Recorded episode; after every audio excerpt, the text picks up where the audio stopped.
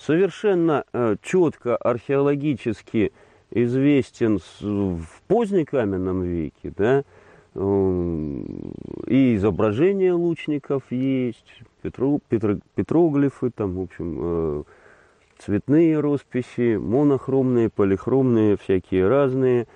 Вот. И находки луков, остатков и деталей целых, в общем-то, тоже есть.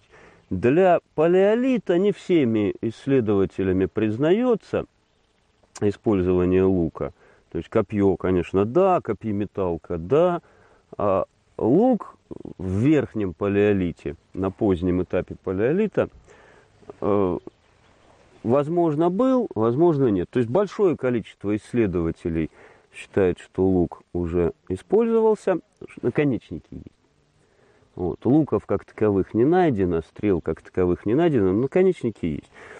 Вот. То есть вот такой вот наконечник, он на копье еще годится, а есть так вот раза в 3-4 меньше, аналогичные по форме, стрелецкие вот такие вот, костенковско-стрелецкие наконечники, и они на копье, конечно, уже совсем маленькие. Поэтому считается, что лук все-таки тоже был изобретен в палеолите, а в позднекаменном веке уже повсеместное распространение получил, э, за редкими исключениями, как то, скажем, вот известно, австралийские аборигены, которые лука не знали и так продолжали пользоваться копьем и копьеметалкой. Вот. Теперь о конструкции луков, э, как, что делалось в, в деталях, да. Вот тут самые разные, связанные с этим у меня предметы есть. Вот. Первые луки, естественно, были цельнодеревянные. Вот. Э, вот то, что я говорю, поздний каменный век, находки луков. А, лук э, цель, цельнодеревянный, разные породы древесины использовались, вплоть до того, что еловые луки известны. У нас вот в торфяниках, скажем, найденные, да, там, веретье, замостье, вот там вот есть, э, то есть хвойные породы использовались. Э, более такое распространенное, это, скажем, э, ясень, из орешника неплохо получается. Как делалась форма, да?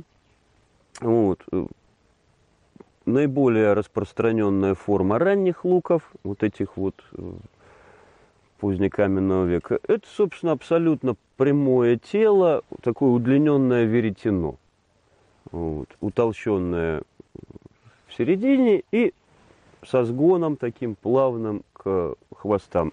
И под тетиву, о тетивах тоже отдельно нужно, и такие вот э, под ушко тетивы, да, такие вот здесь пенечки с упорчиком, тетива надевалась.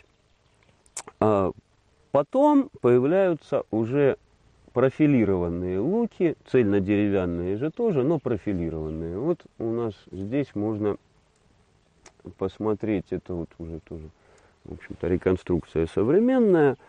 Вот он лук, он тоже изначально абсолютно прямой, из вот расколотой плахи, да, из расколотой древесины.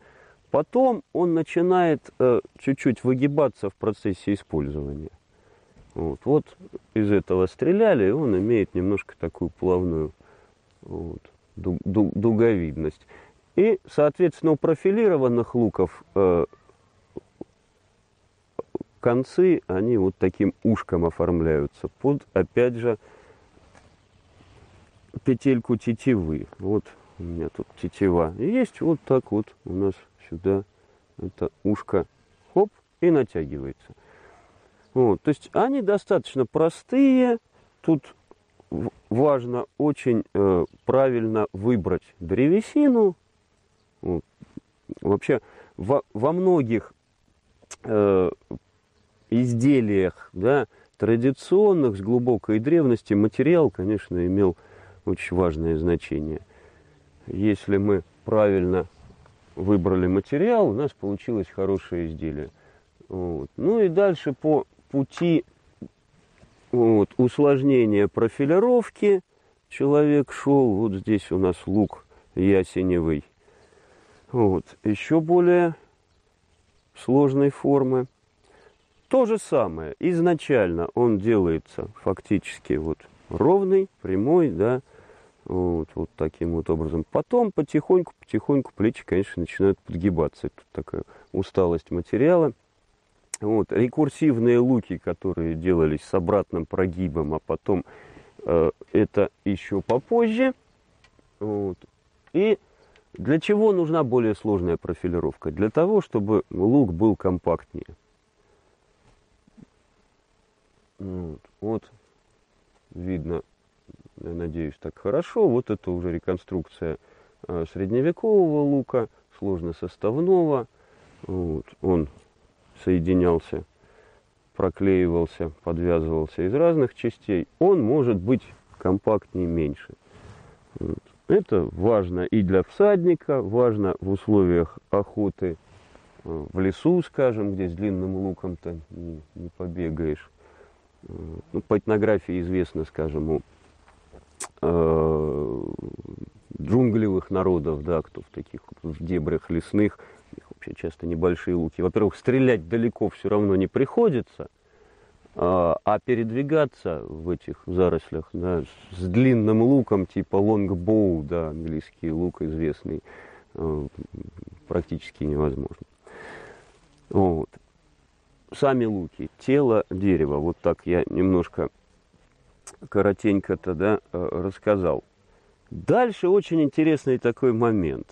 Тетива на лук масса легенд с этим связана. Эти легенды изложены э, в письменных источниках, да, вот, ну там Лук Одиссея, например, да, и, и прочее. То есть э, жилы дракона фигурируют, и многое другое такое фантастическое. Это все такие легендарные вещи. А тетивы мы, конечно, находим еще реже, чем остатки самих луков.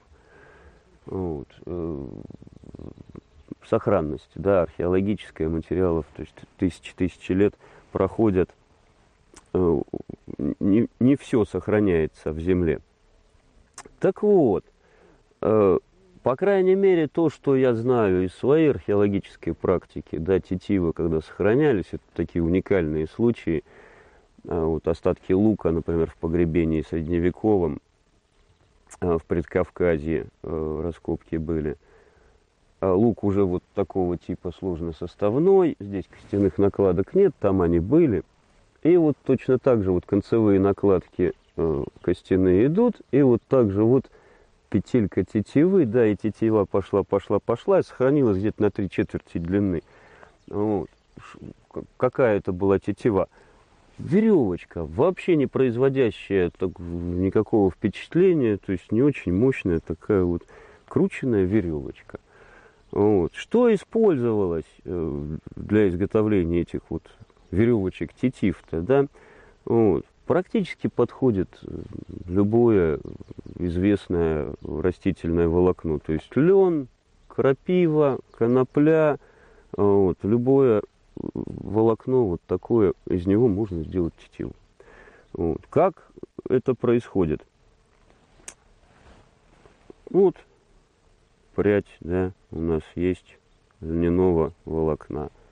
Вот, вот такое вот. То есть каждое отдельное это волокно, оно, конечно, вот оно рвется. Но мы берем прядку, да, в несколько волокон. Тут важна практика, опыт. Вот. И сучиваем, да, скручиваем. Вот, такие вот. вот. Она и сейчас не, не толстая. Но вот такую вот порвать уже... Вот. Здесь бы, конечно, вот сейчас вот кто, кто-нибудь попробовал бы, я бы дал эту веревочку, да, вот уже, оп, уже усилие нужно значительное. Хотя она тоненькая. Вот я сейчас скрутил, так вот, чуть толще волоса. А, и таким образом тетива в итоге и делается. Сухожильные тетивы могли, в общем-то, применяться, но по качеству они могут быть несколько хуже. И опять же, что такое сухожилие? Вот, вот нормальные сухожилия, которые, из которых что-то можно сделать, это, собственно, не в мышечной ткани, да, вот, не где-то там в мясе, а это вот такие вот пленочки, которые э, при снятии шкуры с туши можно пленочки такими вот полосками их умеючи можно снять достаточно длинные. Вот это вот то, что я снимал, да, вот такие вот полосочки. Они аналогично как бы скручиваются. Вот. Такие употреблялись, вот много известно у северных народов. Многоносаны, чукчи и прочее. Вот. У них с растительным волокном как раз было хуже, а вот с животным получше. Они прослюнивались еще для как бы вот как связующее вещество слюна шла, и ими сшивалась одежда, из них же можно было делать тетиву. Вот. Она немножко тянуться будет. Это плохо, но в каких-то пределах допустимо. Вот, вот, вот такие вот, как я говорю, ленточки. Вот. Умеючи можно снять по длине. Чем длиннее, естественно, тем лучше. То же самое касается и растительных волокон. Чем длиннее каждая вот эта прядь, тем лучше получается изделие тетива в данном случае. Вот. вот это вот льняные прятки я показывал, а это вот у нас здесь а, вот такие вот конопляные, да, волокна. Поскольку вот, то же самое можно попробовать вот так вот порвать даже отдельные не скрученные пряди достаточно сложно. В итоге у нас из многих-многих-многих таких вот скрученных нужной нам длины получается вот такая вот тетива. Одна из э, процедур практически необходимых, вот, тетиву готовую, да, вот мы ее сплели э, воском, вот таким вот способом, да, навощить. Что это дает? Во-первых, воск э, отталкивает воду абсолютно, то есть не дает тетиве намокать. Вот. А во-вторых, он как бы вот э, обволакивает отдельные волокна, и она у нас получается более такая вот монолитная. То есть все отдельные волокна в этой тетиве работают вместе, а не поодиночке. Ну, то есть тетивы, когда рвутся, это всегда, когда у нас подрывается одно волокно сначала, потом другое, начинает по очереди. Вот. Воск этому препятствует. Вот. И всегда, когда мы тетивами уже пользуемся, один раз, два, три, четыре, пять и так далее, то есть у нас вообще желательно, чтобы в запасе этот вот кусочек воска пчелиного был, чтобы мы периодически тетиву могли натирать воском.